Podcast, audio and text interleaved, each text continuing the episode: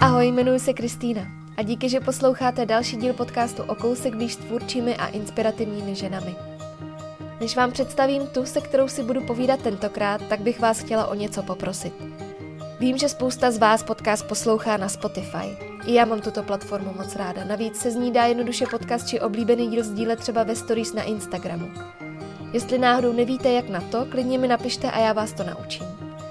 Pokud ale raději posloucháte o kousek blíž na iTunes či v aplikaci podcasty, která je součástí každého iPhoneu, zanechte mi tam prosím krátké hodnocení. Díky tomu bude podcast lépe vyhledatelný a mohou na něj tak narazit i další ženy, kterým by se mohl třeba také líbit. Nebo by jedno z dnešních i minulých témat zrovna dneska potřebovali slyšet. Děkuju vám. A pojďme zpátky k ženě tohoto dílu. Už dávno ne herečkou, ale velkou odbornicí na kaše z projektu Naše kaše. Nadšenou experimentátorkou alternativních přístupů ve výchově i stravování a také maminkou malé Emelky. Povídáme si třeba o tom, jaký v krizových chvílích pomáhá storytelling. Jak se jí s manželem Davidem daří kormidlovat království plné kaší a pomazánek. Jak se čistí plastovou karmou vratnými skleničkami, v jakých alternativních rodičovských přístupech našla zalíbení a také o tom, jak své dceři nedává cukr a jak kvůli tomu vnímá míru tolerance okolí vůči netradičnímu dětskému stravování. Tak ať se vám hezky poslouchá rozhovor s Janou Borozidu. Tak Janí, tak tě moc vítám v podcastu O kousek blíž. Jsem ráda, že se potkáváme. Já jsem moc ráda, že jsem tady. Prohlížela jsem si vlastně, co všechno o vás už média napsali, o naše kaše. A všimla jsem se několikrát, že oni to vždycky uvádí tím, že herečka a kameraman mají tady biznis. A tak mě tak u toho napadlo, jestli vlastně tato nálepka herečka s tebou ještě jako nějak eh, souvisí, nebo jestli se tě to nějak jako dotýká vlastně. Hmm. Je vlastně pravda, jako, že už asi vůbec ne. že je to taková nějaká jako minulost krásná, teda dávná, kterou jsem si splnila nějaký svůj dětský sen. Ale teď jsem ráda vlastně, že už uh, se s tím jako nestotožňuju vůbec. No, takže, takže ne, ale určitě si myslím, že nějaký ty věci, eh, které mě to herectví jako naučilo, nebo který i to řemeslo, když jsem si osvojovala na škole, protože je to trošičku do jisté míry řemeslo, že mi to strašně moc pomáhá i teďka, to určitě jako jo, takže pořád to tam někde mám, ale rozhodně už se necítím jako být herečkou. No, mm-hmm. to je pravda. Ty jsi zmínila, že ti to pomáhá. V čem teda to vidíš? Myslím si, že ten projev, který tam člověk si osvojí, že se nestydí, nebo já se někdy stydím, ale dokážu to třeba asi líp skrýt, než někdo, kdo s tím nemá tolik zkušeností. Trošičku nějaká ta mluva nebo podobně, že vlastně asi v tomhle eh, je to určitě výhoda, no, že člověk se umí možná líp vyjadřovat, protože je k tomu vedený od začátku. Ty máš i blízko k tomu storytellingu, což mm-hmm. taky byla taková asi nějaká etapa tvýho života. Hmm. To je, to je jenom ještě vlastně s tím herectvím strašně jako byl zajímavý proces, kdy já jsem až po tom, co jsem jako opustila to profesionální činoherní divadlo, tak jsem se dostala ke storytellingu a z, e, zároveň s tím jsem se ještě dodělávala pedagogický minimum na katedře autorského autorské pedagogiky, autorského herectví. U pana Vyskočila, nebo on už pan Vyskočil jako starší pán, Ivan Vyskočil, takže tam učí jeho žáci. A mně vlastně došlo, že tady to autorské herectví, což vlastně trošičku jako je i storytelling, je mi mnohem bližší, než, než uh, byla ta klasická, klasická činohra. A to bylo jedna věc, co mě jako trošku mrzela, že jsem na to nepřišla dřív. Mm-hmm. no, takže to jenom takhle k tomu. Že by se tomu to... hned věnovala od začátku? Nevím, jestli bych se tomu věnovala, ale vlastně jsem, uh, mrzelo mě, že jsem to jako nemohla víc a hlouběji do toho proniknout uh-huh. uh, ještě, ještě jako mladší, ale třeba to zase přijde právě, třeba to bude tady tímhle směrem ten návrat k tomu, uh-huh. jakému si herectví.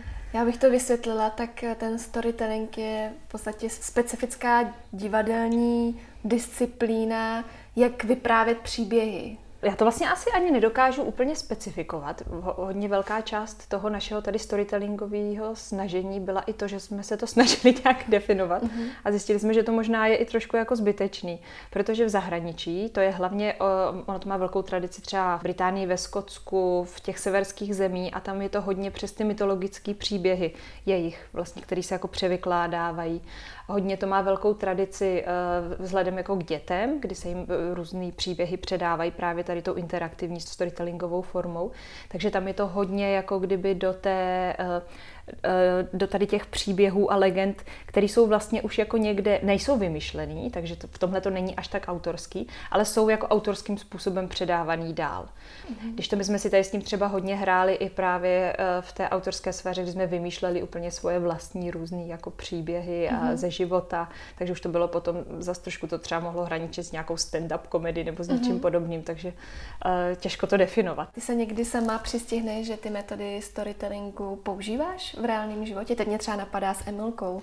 Mm, jo, k těm dětem určitě, tam to funguje moc krásně. To zjišťuju teď uh, hodně často, že na děti mnohem víc než nějaká převykládaná pohádka, eh, na kterou se teda dá taky storytelling určitě použít, funguje příběh jako kdyby vlastní. Že kolikrát, když máme nějakou krizovou scénu, tak když ji začnu vykládat, Emilko, Eh, jak to znám, když jsem byla malá, mně se stalo tohle mm-hmm. a vlastně je docela jedno, jestli ten příběh eh, je vymyšlený nebo jestli je to opravdu pravda. Eh, a často je to pravda. tak to na ní zafunguje úplně jinak, než když by to byl prostě nějaký smyšlený, čtený příběh. Mm-hmm. Takže tohle určitě funguje moc pěkně. Jak ještě dál mm, si já třeba můžu vypomoct? Mně teď třeba napadá, že to je vlastně takový to gro, co se teď používá v reklamě, že přesně vyprávět to tím příběhem a tak. Mm-hmm. I sociální sítě jsou v podstatě plný příběhů, tak eh, co já si tam můžu u vás dokonalit? Určitě můžeme trošičku jako kdyby uh, posunout uh, tvůj projev, který mluvený, ať už bys byla učitelka, ať už bys byla nějaká marketingová specialistka nebo něco podobného, tak tady ten projev, kdy člověk uh, vlastně dokáže třeba i z patra si vybavit nějaký eh, ne definice, ale nějaký zákonitosti, které můžou jako fungovat, aby ten projev byl zajímavější. Takže v mhm. tomhle si myslím, že se to dá určitě uh, do jisté míry naučit. Asi ne během třeba jednodenního semináře, mm a, ale, ale určitě takhle jako jsou určitý triky, které tam takhle se můžeš dozvědět a můžou potom fungovat, aby slíp jako uh, chňapla tu pozornost Eh, těch lidí a dokázala ten příběh eh, různě opepřit. Dá se rozpoznat eh, rozdíl mezi dobrým a špatně podaným příběhem? Je to jenom v tom Uh, jestli funguje nebo nefunguje? Já si myslím, že pro mě to je teda většinou prostě, že buď to funguje nebo nefunguje, což ale může být, na někoho to fungovat může a na někoho to mm-hmm. fungovat nemůže, takže bych eh, neřekla, že někdo jako je vyloženě třeba jako skvělý vypravěč a, a někdo ne. Myslím si, že to je jak u ostatních věcí, jak nějaký malíř prostě tě osloví a někoho jiného vůbec. Mm. takže v tomhle si myslím, že to je hodně individuální. No. Dobře, tak pojďme nechat uh, příběhy příběhama, pojďme se vrátit k tomu tvýmu. Já jsem si pak přečetla, nebo to i o vás vím, že vy jste se potkali v reklamní agentuře.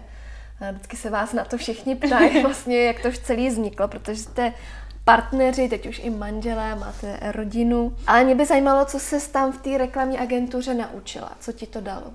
Mm-hmm.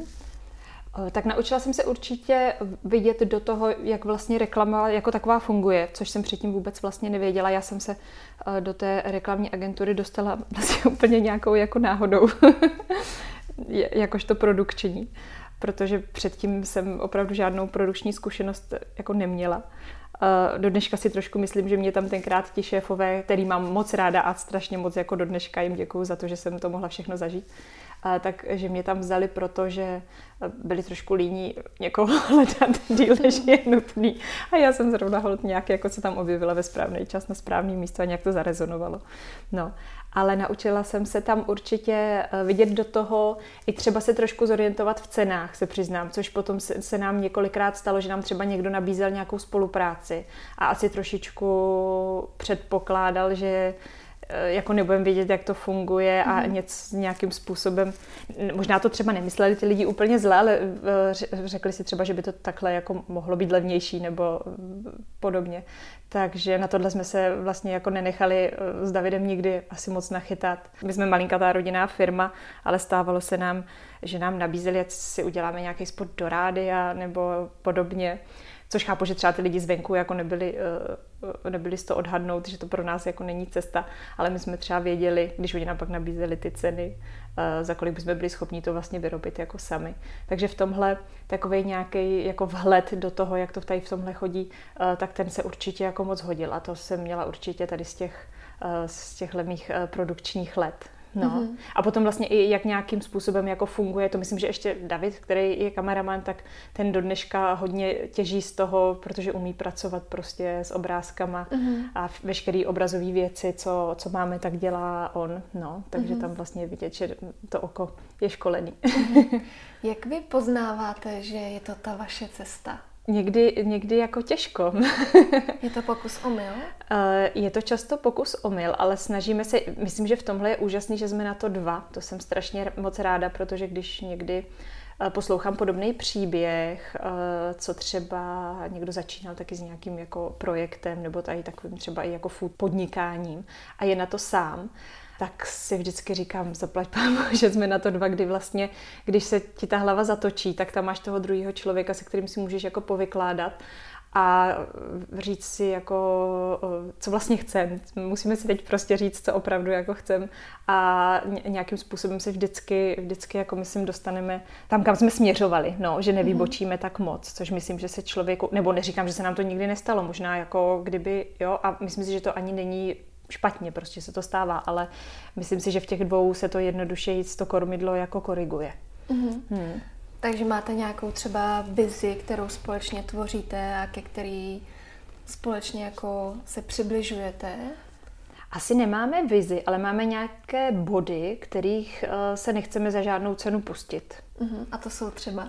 To je, pro nás je to určitě kvalita uh, těch, těch produktů, které vytváříme.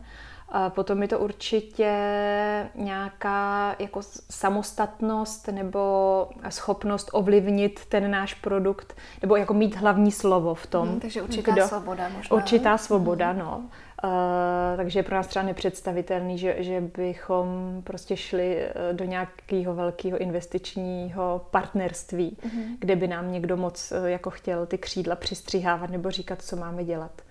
No, takže to jsou, to jsou vlastně asi naše dva takový nejpevnější, nejpevnější body. Hm. Mm-hmm. Co je teda podstatou vaší značky, naše kaše? No je to kvalita, určitě, na tom fakt my jako hodně, hodně trváme a z toho ne, nechceme ustupovat. A ta ruční práce, no, že prostě každou tu kaši, každou tu pomazánku, která jde do obchodu, tak uh, prostě ochutnáme a víme, co tam jde. Projde nám rukama, není to nějaký, nějaký projekt, který bychom jako řídili z dálky uh-huh. a mhm. jenom se psali někomu nějaké recepty, kolik čeho má kam nasypat, jak dlouho to povařit a pak to dát do těch krabiček. No. Tak tohle je pro nás hodně důležitý. No vy kromě toho, že jste velmi pečliví v tom, co vlastně produkujete, tak zároveň ale si dáváte i hodně záležet na to, co vlastně se z toho všeho jako skládá a co všechno tvoří ta samotná kaše, ta mm-hmm. samotná pomazánka. Mm-hmm. To musí stát spoustu času sledovat i třeba ten trh. Já jsem si mm-hmm. přečetla, že eh, v jednom vašem rozhovoru, že sledujete, jaká zrna úroda je třeba meruněk, abyste věděli, co pak, jestli z nich budete vařit, anebo ne. Tak jak jste se k tomuhle dopracovali? Mně to hodně vlastně sou, souvisí s tou kvalitou. Eh, že pro mě prostě kvalitní věc je z kvalitních eh, ingrediencí a pro mě, teda to může být můj subjektivní názor, eh, z kvalitní ingredience je ingredience, která je taky pro to tvoje tělo zdravá. Takže takže to, to jsou pro nás základní, základní věci, které ty produkty nebo vlastnosti, které uh, ty produkty musí mít z našeho pohledu. Samozřejmě, že teď je spousta výživových směrů, který by třeba nemuseli jako s tím složením souhlasit, ale my za naše svědomí uh, to máme mhm. čisté, mm-hmm. že vím, že tam dávám věci, které bych prostě snědla.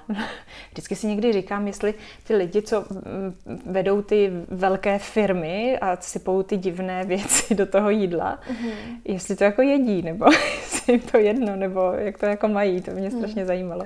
No, to jsem teď četla takový jako zajímavý přirovnání, že je to vlastně podobné, jako když jdeš za doktorem a on ti dá třeba nějaké léky nebo medicínu, Aha. tak vlastně by bylo zajímavý se ho zeptat, jestli by to předepsal i svý rodině. Jo, to jsem, ale já jsem to přesně teďka četla, to, to dělal funkční lékař, Honza mm-hmm. Vojáček to psal, jo, že jo? přesně tak. Jo, jo, jo, to se teď Tak myslím, četla. že to je taky hodně podobný vlastně no. s tím svědomím, mm-hmm. jestli děláš to nejlepší pro sebe, tak jestli to děláš i pro ty druhý. Mm-hmm. No a pro mě je to věc uh, asi, kterou kdybych nedělala, tak uh, bych nemohla usnout. Mm-hmm. Nebo by se mi usínalo dost špatně. Mm-hmm. Takže pro mě vlastně tady ta kvalita souvisí s tím, uh, že, že i ty ingredience, které tam dáváme, jsou kvalitní. A to potom vlastně, jak jsi se ptala třeba na ty meruňky, tak to je pro nás důležité, že opravdu, jak to bereme v biokvalitě, 99% těch věcí, které některé totiž nejsou třeba možný sehnat biokvalitě, tak uh, tady tyhle věci vlastně se nám tam strašně odráží. Ty jsi byla vlastně první, koho napadlo, uh, že by se něco takového mohlo dělat, že by se mohly vařit kaše. Eh, protože si schystala svačinky do práce a David to viděl, pak jste to nějak začali rozvíjet. Jak ty se se k tomu dostala, že jsi takhle začala připravovat jídlo? Řešila se tím něco, nebo od začátku to máš tak, že chceš jako sama sobě předkládat ty zdravé věci? Mm-hmm.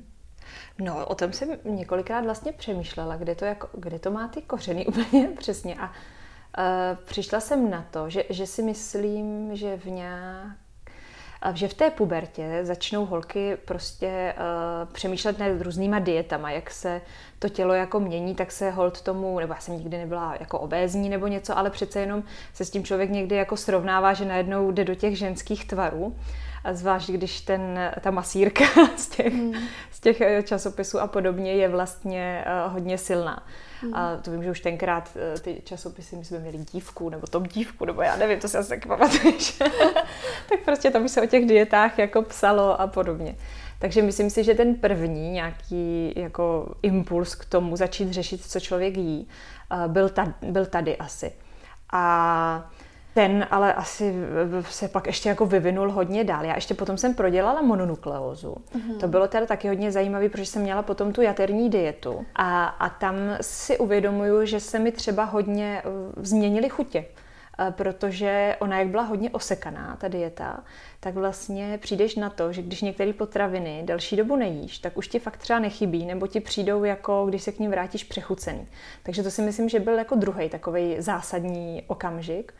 No a potom začaly tady, když jsem se nastěhovala do Prahy, tak nejrůznější farmářské trhy a podobně takže tam vlastně potom byla ta další fáze, jako kdyby, kdybych to vlastně shrnula, tak eh, první v období puberty je, že ano, jsou potraviny, po kterých asi jako budeš tloustnout a, a samozřejmě to souvisí s tím, že některý jsou zdraví jako nezdraví, eh, tak to je nějaká ta první fáze, že si to jako uvědomíš, že to není jedno, co do té pusy dáš.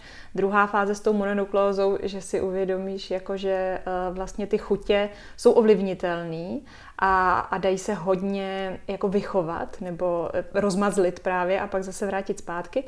No a potom, když tady začaly ty farmářské trhy, a to bylo, myslím, eh, ještě společně vlastně, že Hanka Zemanová vydala svoji první biokuchařku, tak mě začal hodně eh, zajímat i ten původ toho jídla vůbec, nebo ten příběh jako takový. A pak se to tam vlastně asi nějak smíchalo všechno jako dohromady. A, a já jsem vlastně z, z, nějak objevila velký zalíbení v tom, to všechno na sobě jako zkoušet. Takže napřed to bylo tady, abych se do toho nezamotala a řekla to přesně. Jakože si myslím, že ze začátku mě hodně zajímala ta kvalita potravin a takový to působení na tělo. Pak jsem i jako se zajímala o nejrůznější makrobiotiku, veganství Eh, což teď třeba, nebo ro, což teď trošku třeba pro mě už jsou jako extrémnější směry, nebo takhle to vnímám, ale taky jsem si je vyzkoušela, prošla jsem si tím a myslím si, že to je skvělá zkušenost, eh, protože to člověk prostě může zkoušet chvilku. No a pak jsem mi to nějak všechno jako kdyby smíchalo dohromady a vytvořila jsem si z toho nějaký svůj eh, teďka současný jako výživový uh, pohled na věc, který uh, se samozřejmě může ještě jako dál měnit podle toho, jak se prostě budu měnit já a podobně. Vy jste takový propagátoři snídaně. Snídala jsi vždycky, nebo je to taky něco, co se naučila?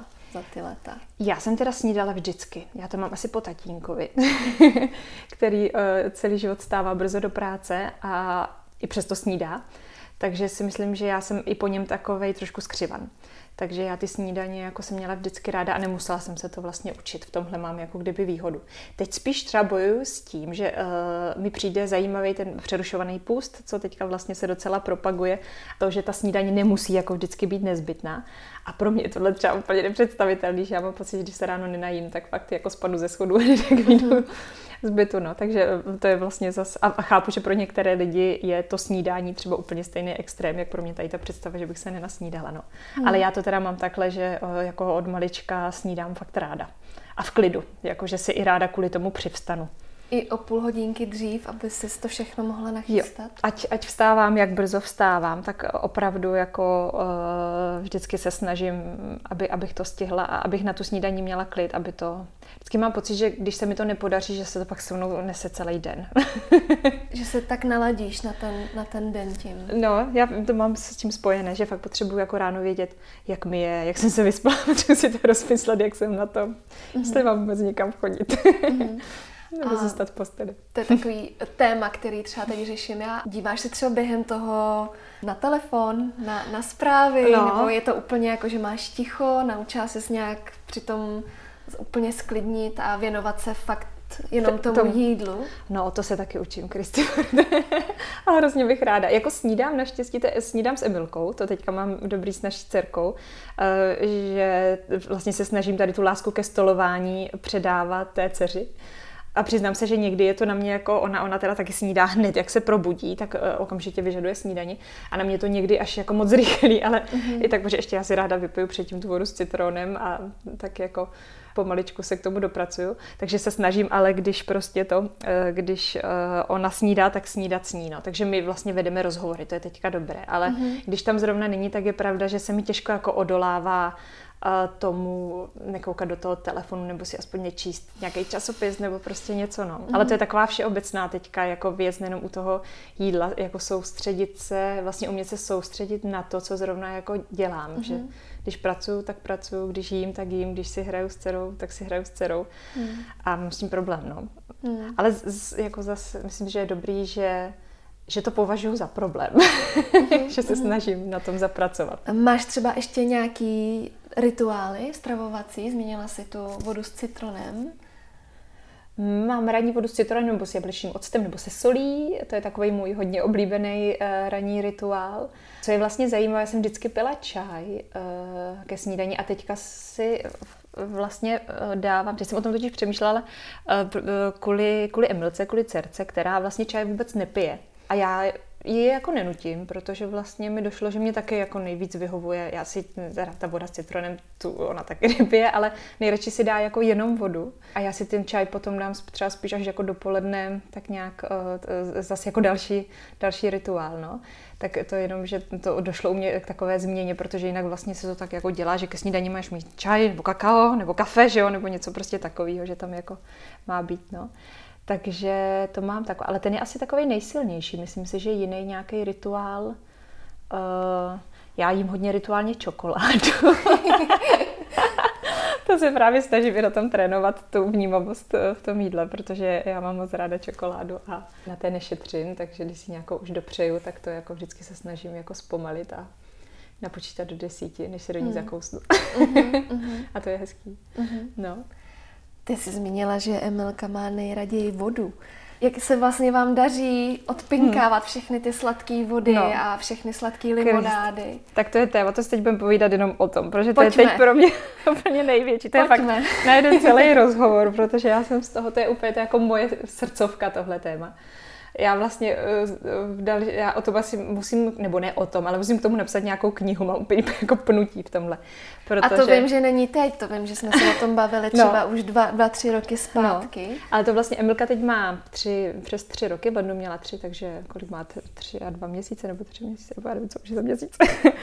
Takhle, my jsme se rozhodli, že ji nebudeme dávat uh, cukr, přeslazený věci, uh, cukr jako bílej vůbec, to jsme i jako eh, o to poprosili babičky, aby do tří let ho nedostala, nedostala jako ani náhodou prostě. Což je vlastně taková teorie, že když to dítě do tří let eh, neochutná cukr, tak ho potom nevyžaduje. Takže to se nám povedlo, protože vlastně do těch tří let to je dobrý. To vlastně s tím dítětem se stejně nejvíc ty, máš nad tím kontrolu. Eh, babičky mají strach, aby neměla z něčeho alergii, takže jako vlastně jí dávají ty svačiny, který, eh, který jim nabalíš. Nebo my máme hodný babičky, který to jako respektovali. Mm-hmm. Co mě teď trápí nejvíc, i potom, eh, co už Emilka je starší, že vlastně eh, spousta věcí, které děti jejího věku jí, podle mě nejsou kvalitní a vhodný ale je to těžko obhajitelný před okolím, protože eh, je to vlastně, protože oni říkají, že to jedí, všech, to jedí všichni, co je jako na tom špatného. Hmm. Kdyby to bylo tak špatný, tak by to v těch obchodech přece neprodávali. Takže mě třeba fakt trošku i vadí, jako když jí zbytečně dávají přeslazený jogurt, nějaký jako ochucený. A když ona má ráda bílej a stačí do toho troška ovoce nebo rozinek. A chápu, že to jako pro někoho může vlastně znít, jako že ona jí nechce dát ani jogurt, ale vlastně uh, si myslím, že to nastavení jako většinové společnosti v té toleranci, co pro ty děti jako je v pohodě, uh, je pro mě prostě úplně uh, úplně mimo to, co je v pohodě, jako hmm. z, mě, z, z mého pohledu. A myslím si, že se o to jídlo jako zajímá. Myslím si, že jsem tolerantní, že nejsem extremista, nebo já se nepovažuji za extremistu, ale vlastně vnímám, jak najednou v té společnosti i s tím Davidem, který naštěstí, teda to musím říct, že je jako úžasný, že se mnou drží, uh, drží jako za jedno, uh, tak jak vlastně jsme jako extremisti vnímaní tím, mm-hmm. že prostě nechceme eh, zatím dávat dcerce pribyňáčka nebo že ji prostě nebereme na zmrzlinu. Nechceme ani, aby to bylo jako často používané jako odměna, to, ty sladké věci. Několikrát se nám stalo, že fakt jsme to dostali jako nějakou odměnu, nebo někde prostě, když člověk chvilku stojí ve frontě a s dítětem, tak už mu rvou lízátko, aby jim to jako rychlejc ubíhalo. Hmm. Uh, no, takže, takže to je vlastně tak teď chodíme už i na nějaké kroužky, takže maminky třeba taky to tam jako rozdávají těm dětem a podobně. Hmm. A pro mě to je fakt jako věc, kterou prostě svojí dceři dávat nechci, a vždycky jsem si myslela, že nejtěžší bude jako vysvětlit to té dcerce a nenapadlo mě, jak těžký bude bojovat s tím okolím. No to se tě chci právě zeptat, jak na to reaguješ, když přesně takhle paní prodavačka přinese, přinese dozu s bombonkama. Emilka to jako kdyby nezná, takže ona vlastně to nevyžaduje, nebo není zvyklá to jíst, takže to nevyžaduje. Není, že by se potom sápala, když někde vidí bombony. Když jí to někdy jako někdo nabídne, a já vidím, že by si to chtěla vzít, tak ji, tak ji nechám, ať si to vezme, ať to ochutná. Že nechci zase jako kdyby jí dělat z toho nějaký traumata a jako my to, tohle jako my nejíme a tohle prostě to, to zase jako nechci. Uh, to je i taková moje věc, kterou jsem si teďka prostě ohraničila, že pokud budeme v nějakém kolektivu a všechny děti budou jíst dort, tak ať si dá Emilka jako taky dort. Pokud ho bude chtít, tak je to úplně v pořádku. Ale snažím se prostě uh, poprosit to okolí, který se s Emilkou nejčastěji setkává, což jsou naši příbuzní a podobně, tak je na to dopředu upozornit a prosím je o to, aby to jako nenosili přímo jí jako dárek, když to není v té situaci, kdy se to jako nedá odmítnout. No, mm. takže to je teďka takový jako nastavení, co vlastně, co jsem si, co jsem si dala. Máš to třeba i vůči sobě, že třeba přišlo nějaký období s tím dítětem, že tě to učí teda si i vymezit ty hranici vůči sobě? Možná trochu, možná trochu jo, ale možná je to i v tom smyslu, jako že uh, už jsem teďka pozornější, že nechci, aby mě někdo třeba okrádal o můj čas, uh-huh. který uh, můžu strávit jako s dítětem nebo s rodinou. Uh-huh. Takže to vlastně, tohle si hlídám jako kdyby mnohem víc, než jsem asi dělávala v minulosti. Ale je to, že se jak kdyby i trošičku víc uh, uh, neochraňuju sama před sebou, ale i takové, když máš tendenci jako dělat právě něco, co je taková jako ztráta času, tak to přehodnocuju jako rodič. Že si říkám, jako je to fakt důležitý tohle teďka jako dělat, tímhle teďka zabývat. Není důležitější prostě uh, jít někam s Emilkou nebo být mm-hmm. takhle jako rodina pohromadě, což je zase super, no. mm-hmm. Takže vlastně nejenom před okolí, ale asi i sama před sebou. Vy jste před těma třema lety, nebo na mě to tak působí pořád, že jste velmi jako úspěšní v tom, co děláte a tak mě napadá, jestli si třeba neměla nějakou pochybnost předtím, než Emelka přišla, jestli to zvládnete, jestli to bude fungovat, jestli, nebudeš, jestli vlastně budeš se moc jako vůbec zapojovat. Já už jsem tak měla pocit, že už je na to čas, že jsem vlastně tohle vůbec jako neřešila. Že už fakt uh, jsem měla po třicítce, takže jsem věděla, že už prostě v tuhle chvíli mm-hmm. je na to čas. Takže ne, tam jsem asi fakt pochybnost uh, neměla. To jsem mm-hmm. si mhm. spíš říkala, že nějak, nějak to bude, tak to, tak to bude. No. Mně přijde, že Emilka k vám právě zapadla jak parťák. Je vlastně součástí vaší, jako neoddělitelnou. Mm-hmm. Že mi přijde, že ji i tak jako málo odkládáte. Že když máte třeba natáčení v televizi, tak je tam s vámi. jo, jo. jak, to, jak to vy takhle vnímáte? No, máme to tak, že to je prostě součást. Neříkám, že když uh, připravujeme kaše celý den, takže je tam celý den s náma, to by ji asi ani nebavilo. Ale je, pravda, že Eh, že prostě to s náma všechno jako prožívá, že, že ví, co děláme, že se kolikrát kouká na to, co vyrábíme, třeba když pak tam jako přijde s dědečkem a s babičkou, kteří hlídají. A já jsem za to vlastně hrozně ráda, protože si myslím, že už to dneska málo které dítě vidí, čím se ty rodiče zabývají jako živobytím, že většinou mm. třeba pak odejdou ráno někam do práce a pak se z té práce vrátí a oni třeba vědí, jak se ta práce jmenuje, ale nemají moc představu pod tím co, co to obnáší. A v tomhle mi to přijde takový, jako re, takový retro, že ta Emilka tohle jako ví, že s náma vlastně jezdí i na trhy, ví, jak to probíhá v té kuchyni, ví potom, že eh, táta ty kaše zase musí rozvést do obchodu a, a podobně, takže to si myslím, že, je, že to je úžasný, že tak to přece vždycky bývalo, že, že ten mm-hmm. švec doma šel ty boty a ty děti se na něho koukali. No, ale e, e, nebudu si zase, nebo nebudu tady předstírat nějakou velkou e, jako ideální pohádku o tom. Někdy je to fakt třeba náročný. Musím říct, že někdy jsem z toho jako nervózní, jestli to třeba už není na tu Emilku velký nárok, aby tohle s náma zvládla a, a podobně. No. Že vždycky jako do některých věcí jdu tak trošku ještě jako ta maminka, jakože si říkám, jestli, jestli to zvládnem nebo nezvládnem, ale prostě máme i s Davidem takovouhle jako dohodu, že Eh, když Emilka není v pohodě, tak prostě, eh, to je také dobré, že jsme na to dva, že když Emilka není v pohodě, tak prostě jeden se jí věnuje a druhý to nějak jako dotáhne a domákne. no. mm-hmm. Takže v tomhle je to zase takhle. Mně se moc líbí, jak eh, se k ní chováte, jak vlastně fungujete dohromady. Kde ty se inspiruješ eh, těmi přístupy? To jsi hodná, že to tak říkáš, já totiž jako správná, ale jak se říká, si jako správná maminka má furt pochybnosti, jak to dítě dos, do, dospívá a roste, jestli eh, jsem zvolila správnou cestu, ale myslím si, nebo ne, není to asi totiž, že bych právě přesně zvolila nějakou cestu, že bych si přečetla jednu knížku a řekla, jako podle téhle knížky prostě pojedu a ať se děje, co se děje. Ale sbírám to tak z různých stran, ale myslím si, že asi tak společný jmenovatel je nějaká forma kontaktního rodičovství, mm-hmm. kdy k tomu dítěti do určité míry přistupuješ jako k partnerovi a e, ne jako k nějakému jako podpartnerovi. A, že prostě se snažím nějak si uvědomovat, že má taky nějaké věci, které baví víc, které mí, že má nějaké svoje emoce a prožívání a nějakým způsobem s tím pracovat. No. Ale začalo to asi přes to kontaktní, kontaktní rodičovství, mm-hmm. které vlastně tady hodně hezky prosazuje Lucie Harnošová. A vůbec tam mě třeba hodně baví a dá, ona dělá vlastně i uh, zadarmo online konference, které teda moc jako doporučuju, kde pozve spousta, spoustu inspirativních lidí, dělají i na různé uh, motivy, nejenom jako na výchovu, ale teďka byla i vztah uh, mámy a dcery, tím se teď mm-hmm. ona vlastně hodně zabývá, nebo, uh, což já zrovna mám tu dceru, že jo, takže se mi něco dotýká, nebo na partnerství taky. Takže, takže tam si myslím, že se to nějak jako kdyby odstartovalo. Ale musím říct, že e, je, taková jedna důležitá věc, na kterou teď hodně přemýšlím. Zrovna dneska jsem poslouchala zase rozhovor s Markem Hermanem, což je tak můj e, oblíbený takový coach a psycholog, nebo ten přístup se mi hodně líbí.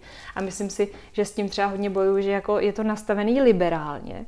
Člověk vlastně jako nechce to dítě nějak jako traumatizovat a nějak ho jako to, aby prostě cokoliv. A jsem ráda, že ten Marek Herman zase má takový trošku jako tvrdší přístup, ale mm. myslím ještě furt tady v téhle jako liberálnější rovině, kdy, jako, eh, kdy, kdy si uvědomím, ale to dítě přece jenom potřebuje ty hranice.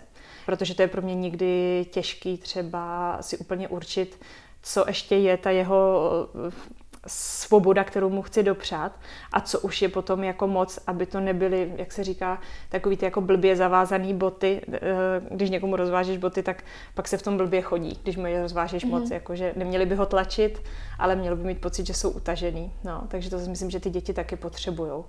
A vím, že tady v těchto asi, uh, že se v tom člověk, pokud najede tady na tyhle ty alternativní rodičovské příručky a knihy, že se v tom může lehce ztratit. Mm-hmm. Takže v tomhle doporučuji Marka Hermana, který to hezky pěkně se seká mm-hmm. do toho. A co ještě je mi hodně blízký a teďka mě hodně zajímá, tak to vlastně jsou uh, různé mentální typy, co lidi mají.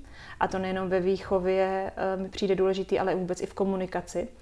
Uh, protože s tím jsem já vlastně nikdy v životě moc nepracovala. Si uvědomuju, že jsem měla nějaký jako pocit, že tak, jak to vnímám jako já, tak vlastně já jsem docela v pohodě.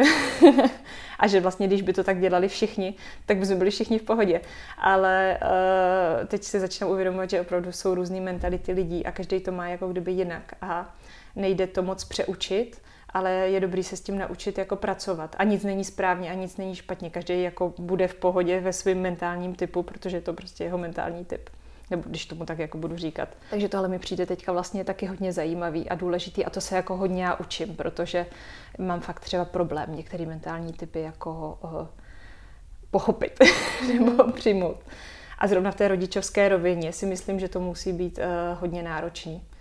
Já si teda zrovna myslím, že s Emilkou jsme na tom docela stejně, že to jako zvládáme, ale nechci se tím jako zabl- nechci si to jako takhle říct a potom eh, to třeba nepoznat, ale, ale vidím kolem sebe, že někdy se stane opravdu, že ten mentální typ toho dítěte je ale úplně jiný mm-hmm. a člověk trošku považuje třeba za svoji chybu, co dělá mm-hmm. špatně, že, že, že té mamince víle se narodí prostě dcera řezník, raubíř. A, takže tohle mi přijde jako velká pomoc a za, za to jsem hrozně ráda. A vlastně dělá to Saša Polarčik, jestli to takhle můžu říct, Jasně. kdyby někdo chtěl potom, tak ty, Saša Polarčik je dělá ty mentální typy, tam má uh, svůj to a teďka je paní, ta se jmenuje Míková, teď bohužel nevím přesný jméno a ta napsala teďka dokonce knížku, která se jmenuje Nejsou stejné, nebo každé jediné a ta se mm. zrovna týká jako těch dětí. No, mm. přijde hodně zajímavý. Je pro tebe výzva mít dceru? No, myslím, že jako výzva mít dítě je, já jsem všude četla, že to bude výzva, ale že to bude až takovýhle jako každodenní trénink. Hmm. A to jsem si asi, nechci říct jako nečekala, ale to jsem si vlastně nedovedla představit. No, zvlášť teďka už začíná mít svoji hlavu a je to prostě, je to jako, je to, je to zajímavý, no. Máš v sobě nějaký přání, který, jakým způsobem bys jí chtěla vést, jak eh, vlastně, co bys jí ráda předala? Jako ty ženě? Mm-hmm. To je hezká otázka, že se ptáš jako ženě. Protože to je teď mi přijde taky uh, takové jako zajímavé téma. Já celkově, abych odpověděla, tak vlastně si jenom přeju, aby v, věděla, že může v životě dělat to, co jí baví. A aby nějakým způsobem prostě věděla, co chce a nebála se to říct. A a zkusit a podobně. A myslím to i v tom, aby se to nebála říct třeba mě. aby neměla pocit, nebo abych na ní nepromítala nějaké očekávání, která, který eh, nebude moc splnit, nebo bude něco dělat jenom kvůli tomu, že bude mít pocit, že já bych to od ní chtěla. Takže v tomhle bych si pro ní přála obrovskou svobodu v hlavě. A, a jako ženě, no, to začínám třeba totiž i u sebe teďka vnímat a učit se to, jako že uh, mám pocit, že jsem považovala za důležitý, abych byla taková jako žena, co všechno zvládne. A teď vlastně mám pocit, že to je fakt někdy uh, na škodu. Nebo že to není úplně ten ženský princip. Neříkám jako, že máme být všechny chudinky, který uh, od všech jako chtějí jenom pomoc nebo tak. A nechci vůbec tím dráždit nějaký jako feministický pohled na svět, ale myslím si, Eh, že tady je určitá polarita mezi ženou a mužem a já třeba se snažím trošičku jako to ženství vlastně víc přijmout, než jsem asi doposud, doposud dělala, protože si myslím, že to je vlastně fajn, že pak ty partnerské vztahy líp fungují. A, a myslím si, že ale to obsahuje i to, že ta žena vlastně jako tou svou něžností a rafinovaností, ale zároveň jako toho může potom může uh, dostat tam, kam potřebuje. Uh, ale v dobrém slova smyslu nemyslím, nechci právě použít to slovo třeba ovládat. Nebo mm-hmm. Takže to bych třeba Emilku chtěla asi taky naučit, aby se nebála jako toho být tou ženou. A i třeba si říct o tu pomoc, protože si myslím, že to vlastně jako my ženy uh, někdy neumíme, protože nám to přijde takový slabožský. hmm, taková slabost. No. no. Teď jenom ještě to mě právě napadlo kolikrát ten příklad, kdy uh, teď vlastně fakt mám to jedno dítě v ruce a v druhé v ruce kufr a ještě třeba kočárek a fakt někam se táhnu do nějakých schodů a uh, přijde nějaký muž a řekne, chcete pomoct? A já mám úplně na jazyku říct, dobrý, to zvládnu. A pak si říkám, co říkáš? prostě, když, si, teď jako, když ti to nabízí, tak si nech pomoct. Jakože vlastně, ale ten první impuls je jako, mm-hmm. ne, děkuju. A pak vlastně si říkám, do jaké situace jsem dostala toho muže, jako, že mi to má nabízet znovu, nebo se má na mě koukat, jak tam prostě jako foním do těch schodů s dítětem za krkem a s kufrem prostě na hlavě a lámu se tam, no, to je zajímavý. Já bych se ještě na chvilku chtěla vrátit ještě k Emilce, eh, jenom jestli by si třeba mohla ještě zmínit, jaký ty alternativní způsoby výchovy, kromě toho kontaktního rodičovství, jste ještě zkoušeli a vlastně ti fungovaly. Co třeba já jsem uh, hodně, uh, se nám líbilo a zafungovalo nám, tak byla ta Baby Lead Feeding se to jmenuje, vlastně byla metoda jídla. Tu si fakt doteďka vlastně nemůžu vynachválit a myslím si, že s tím do určité míry hodně souvisí Emilčin vztah k jídlu o kterém jsme vlastně i teď tady jako mluvili skrz ten cukr a podobně. Já to zhrnu, že je to vlastně metoda, kdy to dítě se nekrmí lžičkou a rozemletou stravou, ale uh, prostě se mu dávají třeba napařený kousky zeleniny nebo něco, co je schopný uměrně svýmu věku jako nějak zpracovat a on si s tím tak už hraje a žmoulá to a podobně. Takže vlastně jsme jí dávali tady takhle jako uh, na, vlastně na zábavu to jídlo a bylo to fakt úžasný z několika, z několika uh, důvodů, protože my jsme vlastně nikdy nezažili takové to, jako teď na futuru to dítě a pak teprve se najíme v klidu my, protože my jsme vždycky jedli společně. My jsme jí vždycky dali na to, ona seděla eh, s náma, jakože to byl takový krásný rituál, ona seděla s námi u toho stolu vždycky, my jsme jedli to svoje jídlo, ona tam měla ty svoje špalíčky té zeleniny, nebo potom postupně třeba i kousek, já nevím, masa, nebo tak jako co jako zrovna byla schopná zvládnout. A vždycky jsme se, jako musím říct, najedli docela v pohodě. Jediný co, uh, hodně to skončilo na zemi, tak to mě trošku trápilo, jako co se týče plítvání jídla, no ale tak myslím si, že když uh, to ty maminky uh, dávají tou lžičkou, tak ty ztráty jsou hodně jako podobný. A, a takže jsme vlastně, co jako první, že jsme jedli fakt jako rodina, takhle dohromady, což bylo fajn, a, protože si myslím, že tady tou metodou to dítě, jako když už ani třeba nechce jíst, jo, tak uh, se zabaví vlastně, mm-hmm. protože to tak různě zkoumá, co se s tím dá dělat a podobně. Takže jsme neměli problém ani v restauraci třeba, protože jsme vždycky něco vzali sebou a to bylo jako, to bylo moc fajn. A myslím si, že Emilka se začala moc eh, hezky rychle učit fakt jako si to jídlo vlastně do pusy dávat sama. Nikdy jí nedělal problém eh, jako nějaká potravina, která v sobě měla kousky, což vlastně jsem teď slyšela, že dětem někdy jako vadí, když to není úplně najemno. Mm-hmm rozsekaný. No. Takže my jsme s tím byli fakt jako hodně, hodně spokojení a doporučuju to. I když je pravda, že třeba jsem to potom doporučila kamarádkám a vím, že jedna mi říkala to jenom, abych to uvedla, jako že to možná asi nemusí vyhovovat každému, že měla pocit, že vlastně to dítě má fakt už jako hlad a rozčiluje ho to, že jako není schopný vlastně tímhle způsobem se dostatečně jako nasytit, protože je mm-hmm. pravda, že pro to dítě to není jednoduchý. Oni to ze začátku tak jako žmoulají tu zeleninu vlastně moc mm-hmm. toho samozřejmě, protože jim to trvá, tak to třeba tolik nesnědí mm. a podobně. No. Takže v tomhle to asi nemusí každému vyhovovat. A co ještě dá důležitý, já jsem celou dobu kojila během jsem toho. Jsem chtěla říct, no. aby nedošlo jako k nějaké k milce, že no. vlastně no. č- dítě dostane takhle kousky a nic a je nemá. No, že spíše to takový seznamování mm-hmm. s mhm. tím jídlem od začátku. Mně teda je to nesmírně sympatický, mm. ale Přesně, asi je potřeba se vždycky hmm. vyzkoušet, no. co, co vám funguje a co ne. Ale myslím si, že určitě, když někdo jako i má takové hladové dítě třeba, nebo i uh, třeba nekojí, uh, protože já jsem věděla, že se s tím kojením veškerý živiny jako dostane nebo se dojí, uh, tak si myslím, že to není na škodu zkusit to kombinovat třeba. Uh-huh. No a dát to tomu dítěti vlastně to. Protože musím říct, že se nám fakt nikdy nestalo, že třeba plivala to jídlo nebo podobně. Což jsem někde četla zajímavý jako názor, že to vlastně dělají ty děti proto, že oni nechtějí jenom jíst, oni si to potřebují jako ze všech stran všechno různě vyzkoušet, takže proto Pomazlit třeba plivou, no, že prostě jako s všema smyslama a uh-huh. cestama to co nejvíc jako proskoumat, tady takovou uh-huh. zajímavou věc, no. A ještě to vím, protože mě tahle metoda eh, osobně taky zajímá, tak vím, že vlastně nedojde k tomu, že by se to dítě přejedlo. Že to není mhm. takový mm-hmm. to, že eh, člověk mu strká do pusy tu lžičku mm-hmm. a to mhm. dítě nemá ani šanci vlastně dát najevo, že už má dost. Přesně tak. Takže to je takový fakt, že člověk, eh, nebo mm, člověk, to dítě, že má jako od začátku v moci jakým způsobem s tím jídlem mm-hmm. nakládá, což mi přijde super pro ten pozdější vztah k jídlu, k jídlu. jako takovým. No, mm. určitě, určitě. Tak jo, to je, no, to je pravda, to je pravda. Je fakt, že totiž někdy i vlastně ty děti krmí a snaží se i něčím jako zabavit, jak kdyby, aby jako no, to toho třeba, zjídli co vlastně nejvíc. No to u vás není, že máte na stole pohádku, aby to zpříjemnilo jídlo? Jako, te, teď se přiznám, že teďka, když už má Emilka uh, ty tři roky, tak není to teda, že by to bylo na stole, když žijeme společně. Když žijeme společně, tak prostě jíme společně ale teď si zvykla, když kouká na nějakou pohádku, tak něco k tomu uh, třeba přikousnout. A to jsem teda zase využila tak, že jí tam vždycky dávám zeleninu a takovýhle jako věci, co vím, že někdy třeba sama by úplně jako uh, nesnědla hned, mm-hmm. ale uh, tady vlastně v tomhle asi opravdu se přiznám, že vím, že je trošičku jako bezmyšlenkovitě do sebe uh, dostane. No. Ale ta, tak to, i tam právě podstrojuju tady tyhle ty eh, zdraví potraviny. Mm. Ale není to tak, že by eh, to byl nějaký prostředek toho, aby se vůbec najedla. Ne, je to ne, spíš vlastně obráceně, že se na něco dívá a přitom...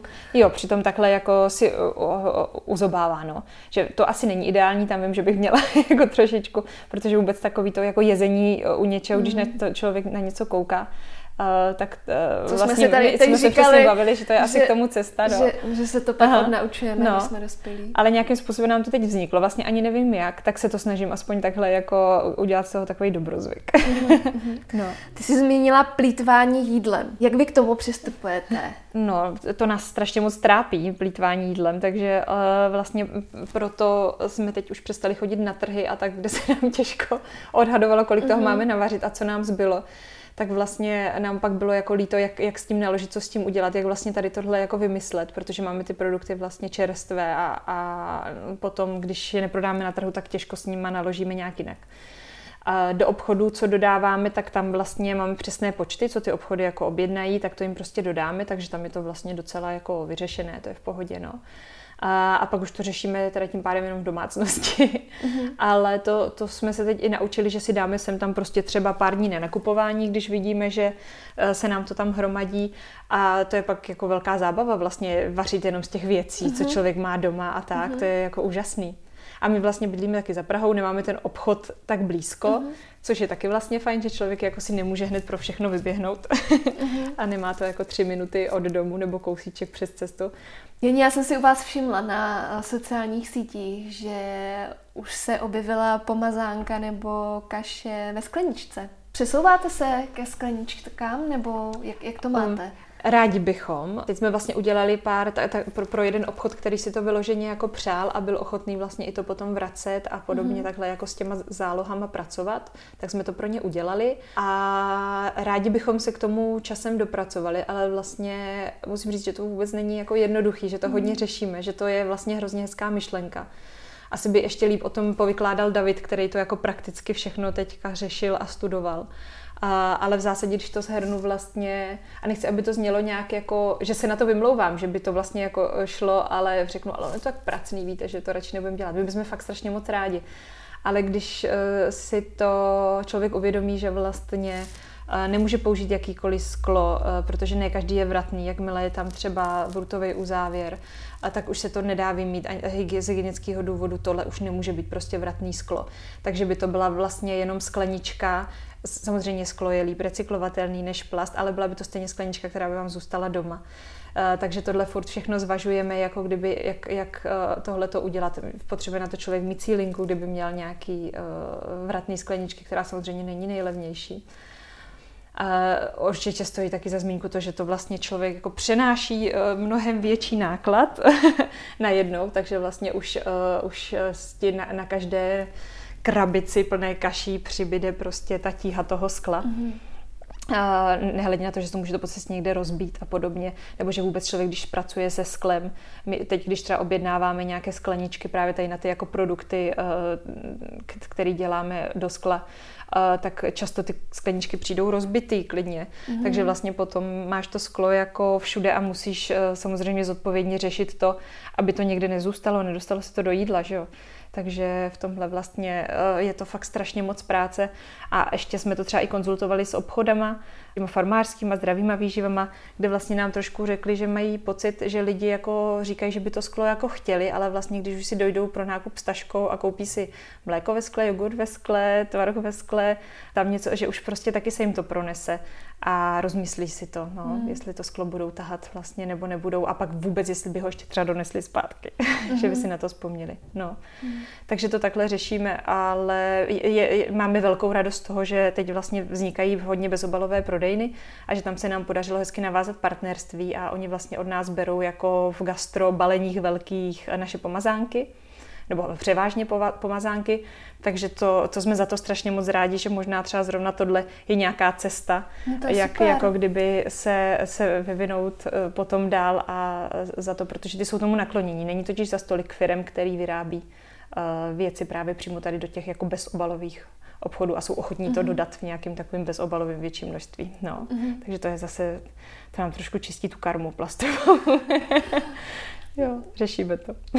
Mm, vy jste pořád tak jako mm, vedený jakože v uvozovkách mikropodnik, kde máte prostě nějaký obrat, nějaký objem mm-hmm. kaší a pomazánek, co jste schopný vyprodukovat. Vy jste pořád s tímhletím objemem spokojený nebo třeba plánujete do budoucna to nějak rozšířit? No tak určitě právě netoužíme potom, aby se z toho stalo něco obrovského, co bude ve všech supermarketech. Uh, takže jsme schopni to jako do určité míry zvětšit, ale nechceme to zvětšovat moc. No, ale je otázka vlastně, jestli uh, ta míra, co my bychom si jako představovali, jestli vlastně je schopná jako uh, a někde by měla ten odbyt. No, mm-hmm. jestli to říkám jako srozumitelně že vlastně to teďka je taková hodně zajímavá otázka. Hmm. Nedaří se vám někdy vypnout to, že řešíte tu firmu? Mně přijde, že to je vždycky hmm. takový úskalí těch partnerů, kdy i při jakýkoliv další příležitosti, večeři, dovolený, vlastně pořád se baví o tom, jak jak to udělat no. líp a tak, tak uh, zvládáte to vy? Ne. Nebo jako někdy se bavíme o, o emilčených záležitostech, tak to jako se zrovna nebavíme o kaších, ale uh, vlastně se nestíháme moc bavit o ničem jiným. No. Ještě bychom spíš potřebovali, vždycky jako si plánujeme, že bychom měli udělat nějaký víkend a zase pořádně jako nějak uh, uh, si popovídat o těch kaší, kam to jako zarefreshovat a co jako novýho třeba podniknout a vymyslet, že na to nám ten čas vlastně ani nezbývá, no, takže, takže mm. to mm, moc ne. Mm-hmm. Vy jste vydali Mám takový pocit, že to je před dvěma lety, nebo rok zpátky, kuchařku naše Aha. hustý kaše. Mm-hmm. Zajímá mě, je to něco, co vám pomohlo, nebo je to spíš nějaké jako zastřešení té vaší činnosti? Mm-hmm. Myslíš, jako pomohlo v podnikání? Mm-hmm. Mm, myslím si, že tam asi jsem neviděla nějaký jako velký ten, kromě toho, že to strhlo určitou vlnu pozornosti, která samozřejmě se jako rozptýlila i, i na kaše jako takové, to určitě ale pro nás to bylo hlavně uh, takové završení a schrnutí, no, nebo završení zní tak trošku, jak kdyby něco končilo, ale taková jako krásná věc, že jsme si říkali, i kdyby jsme ty kaše vlastně potom už jednou nedělali, tak tohle je krásná památka na to, že jsme mm-hmm. to mhm. někdy dělali a že jsme tady prostě byli jako odborníci na kaše. No a, a já musím ještě říct, že uh, mě to krásně pomohlo, že to přišlo přesně v okamžiku, kdy myslím Emilka měla rok, a, a mě to hrozně pomohlo, jako kdyby v tom mateřství, že to bylo přesně ve chvíli, kdy jsem měla pocit, že se potřebuju nějak trošičku jako realizovat, že mm-hmm. už si mhm. jako jsem moc doma a v jednom módu. A, takže jsem si jako odskakovala psát kuchařku a různě jsme ji fotili a vlastně jsem ji řešila. A mm, i když jsem z toho byla potom třeba ve výsledku hodně unavená, tak mi to dodalo vlastně strašně moc energie. Že si myslím, že tohle je jako fajn a přála bych to každé mamince. Mm-hmm. Mít mm-hmm. takhle jako něco svojeho, co vlastně si, nebo my jsme to dělali dohromady s Davidem, to určitě, ale bylo to hodně jako na mých bedrech a strašně mi to v té fázi pomohlo. Mm-hmm. Jak se vlastně cítíš v té roli maminky? Um, hezky se cítím. Zodpovědně. no. Jsi unavená? Někdy? Uh, jo, jo, jo, jsem unavená, no, jsem unavená, ale... A da, daří se ti nějak odpočívat? Mm, učím se to, učím se to. to je v rámci, myslím, toho osobního rozvoje ta další taková věc. Teď zrovna jsem se o tom bavila s kamarádkou, jak je vlastně důležitý si prosadit uh, nějaké chvilky pro sebe, že jako člověk předtím byl zvyklý, uh, že mohli třeba na víkend nebo na nějaký ten jogový mm, pobyt, nebo jasně. přesně retreat nebo tak.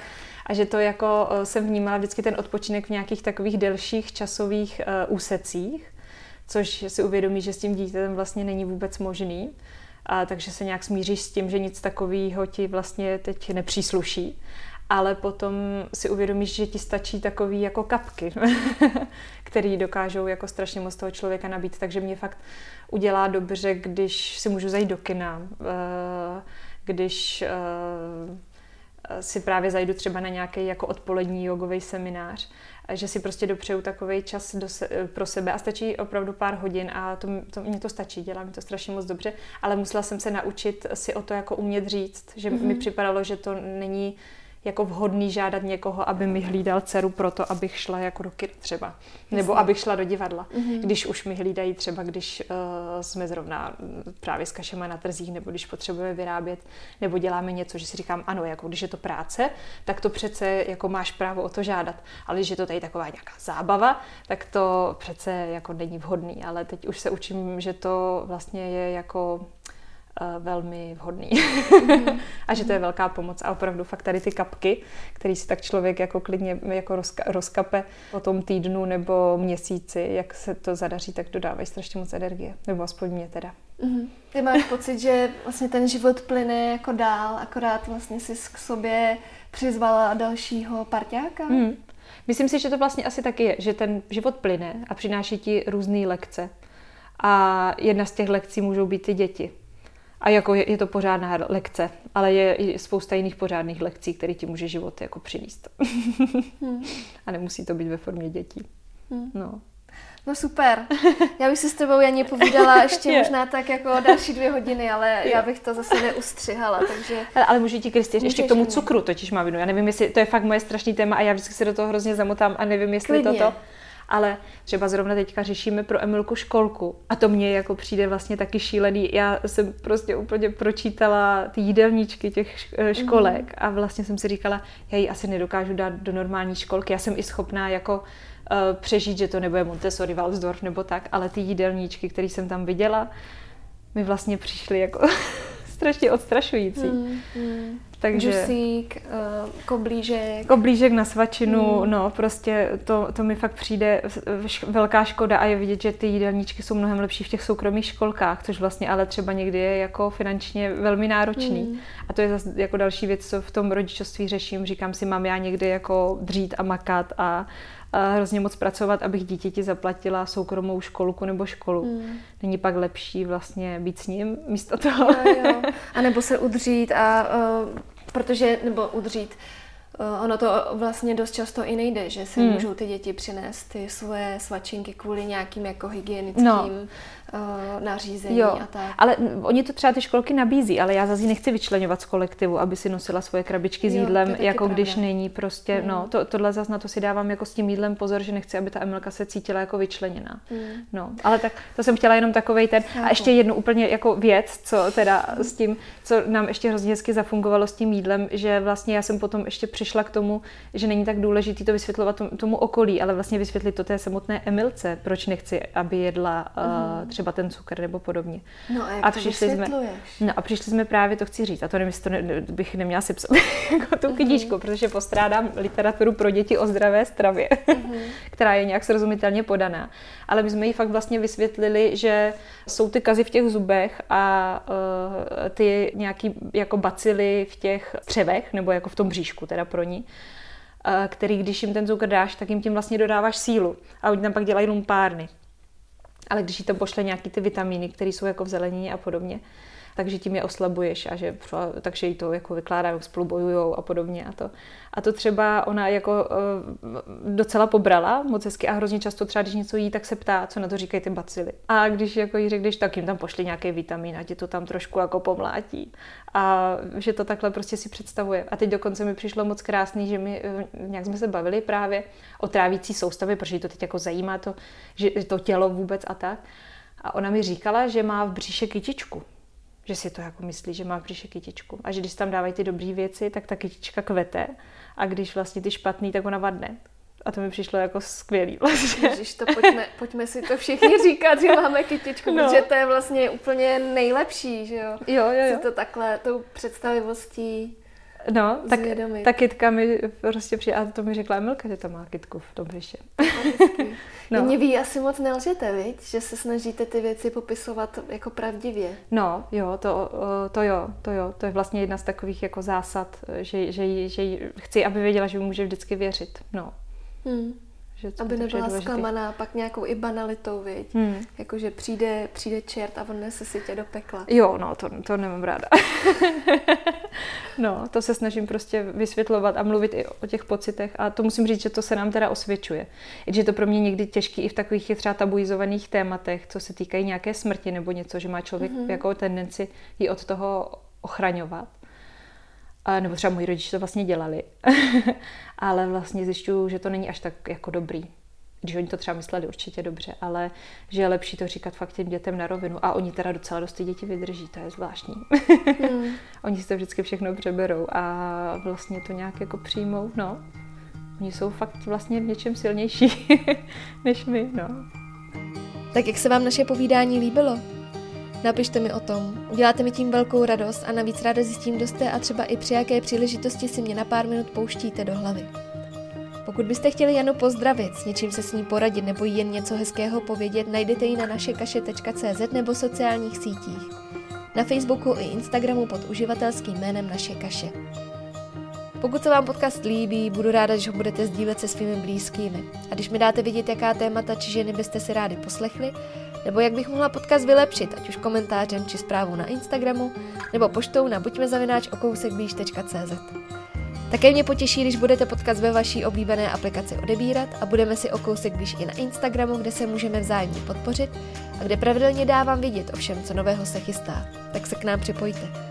Těším se zase za týden. Do té doby se mějte fajn a brzy se slyšíme.